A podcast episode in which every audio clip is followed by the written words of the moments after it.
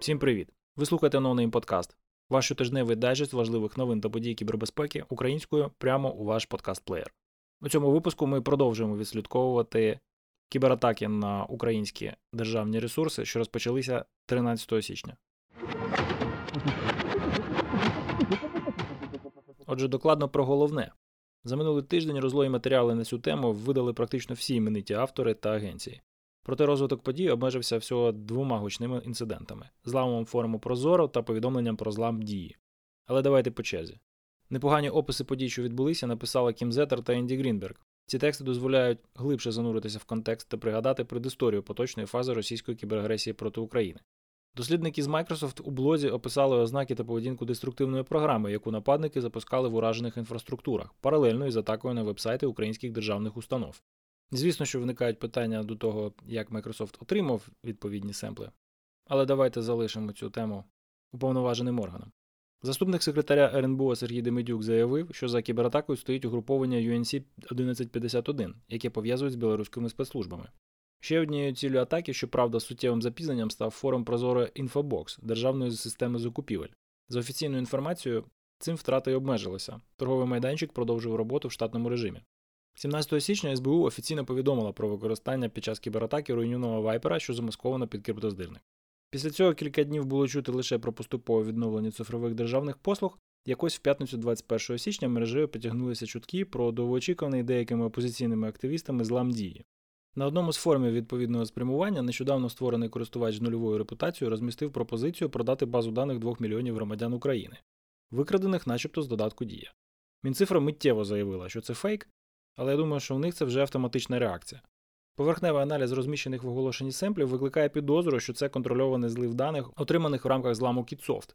Те, що видається за вихідний код Дії, виглядає як October CMS, тобто, можливо, це вебсайт Дії, який розробляв KitSoft. З параметрів конфігурації, таких як IP-адресація та налаштування сервісів, схоже, що це розробницька або тестова версія сайту. API Дії як такої в семплі ніде немає. Це легко перевірити, бо відкрита частина API публікована в рамках бакбаунті програми Дії. SQL-вибірка користувачів виглядає ще підозріліше. Судячи з того, що я знаю про архітектуру Дії з перевірених джерел, робити SQL-дамп там тупо немає звідки. Також занадто вже багато імен громадян України починаються на ФОП. Ну і ще кілька дрібних нестикувань. А ось JSON-семпл виглядає більш легітимно. Я не дуже активний користувач Дії, але поєднання в одній структурі даних інформації про геть різні аспекти діяльності людини, підприємництво, банківські реквізити та сімейний стан мене трохи напружує. Проте структура цих документів неоднорідна. Таке враження, що вони були експортовані з геть різних джерел. Можливо, це дамп вмісту Redis, який використовується для кешування різнорідних даних. Але мій висновок, що поки що це звучить як продовження новин, що тягнуться з минулого тижня. Проте цим дампом нехтувати не можна.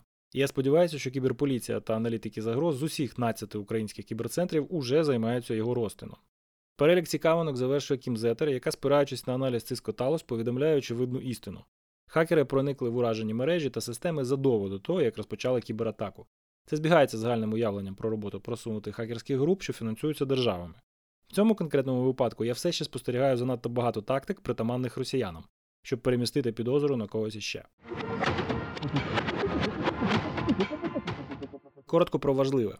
Єврокомісія знайшла чорну діру персональних даних та не будь-де, а в Європолі. Правоохоронна агенція буде змушена знищити 4 петабайти чутливої інформації. Наслідки Log4Shell. Google та IBM закликали технологічні компанії об'єднати зусилля та ідентифікувати критичні проєкти з відкритим кодом. З одного боку, ідея класна, з іншого, а чим ви раніше думали, коли використовували open source у своїх багатомільярдних продуктах?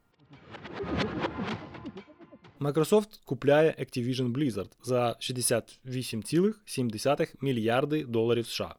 Цей крок повинен розпочати стратегічний наступ компанії в напрямку Metaverse. Мені здається, що це найбільший софтверний аквізішн в історії штатів. Або, принаймні, один із. Уряд Великобританії розпочав чергову багатовекторну атаку на криптографію. Головна мета – мобілізація громадської думки проти рішення Facebook запровадити наскрізне шифрування в месенджері. Звісно, що давити будуть на захист діточок в інтернеті. СБУ ліквідувала підпільний майнінг-центр криптовалют, який викрадав у держави електроенергію на мільйони гривень. Сподіваюся, що цього разу таки викрадав. Українські кіберполіціянти спільно з іноземними колегами знешкодили мережу VPNLab.net, що використовувалася кіберзлочинцями.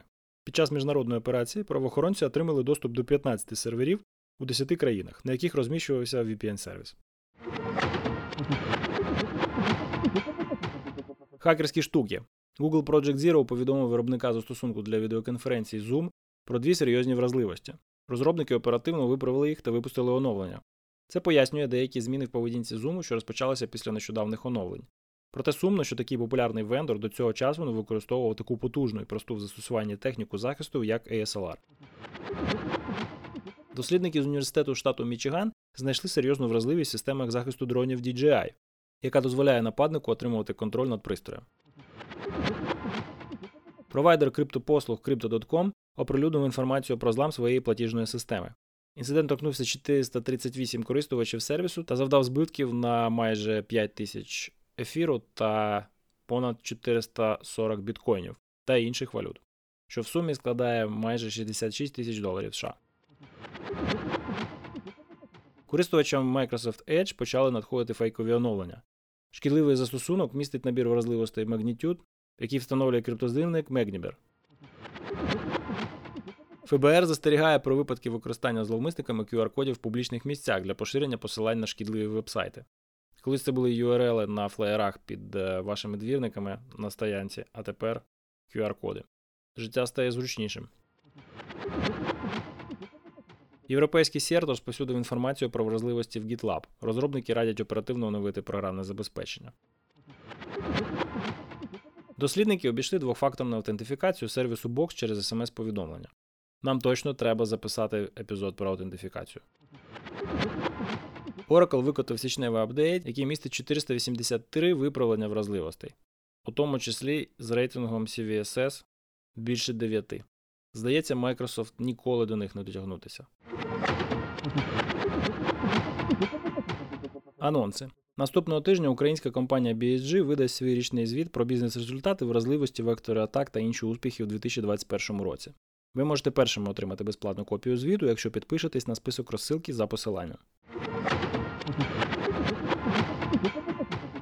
Аналітика та рекомендації. Цього разу у нас в нотатках до випуску посилання на такі джерела. Агенція з кіберзахисту та безпеки інфраструктури США ЦИСА опублікувала рекомендації з виявлення та протидії кіберзагрозам російських хакерських угруповань та сценарії реагування на кіберінциденти.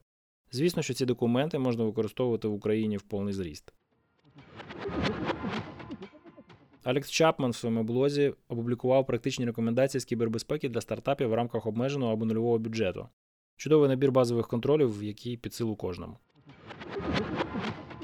Телеграм набуває популярності серед кіберзлочинців в якості засобу розповсюдження викраденої інформації. Нарешті в Бліпінг Комп'ютер хтось звернув на це увагу. Звіт про інфраструктуру кіберзлочинців у 2021 році від Recorded Future. Фінансово вмотивовані кіберзлодії з Орфлуска атакують організації по всьому світу. Дослідники Стен Майкро вважають, що угруповання належить до китайського хакерського холдингу Вінді. Та рекомендації з захищеного використання публічних Wi-Fi на The Hacker News. Сміхуйочки. З кабінету судді Західного апеляційного господарського суду у Львові викрили 120 тисяч доларів США. Суддя пояснила, що викрадені гроші їй не належать. Вона їх взяла на зберігання в подружки, яка поїхала за кордон на відпочинок. Дякую, що слухаєте No Name Podcast. Нагадую, що з іншими серіями нашого подкасту ви можете ознайомитися на нашому вебсайті nonamepodcast.org. Якщо вам сподобався цей епізод, поставте нам вподобайку у вашому подкаст-плеєрі та поділіться посиланням з друзями. Ми дякуємо всім нашим патронам за їхню підтримку. Цей випуск для вас підготували редактор Віктор Зуєв, аудіоредактор Костянтин Жданов, текст читав Володимир Стиран. До наступного разу, залишайтесь в безпеці.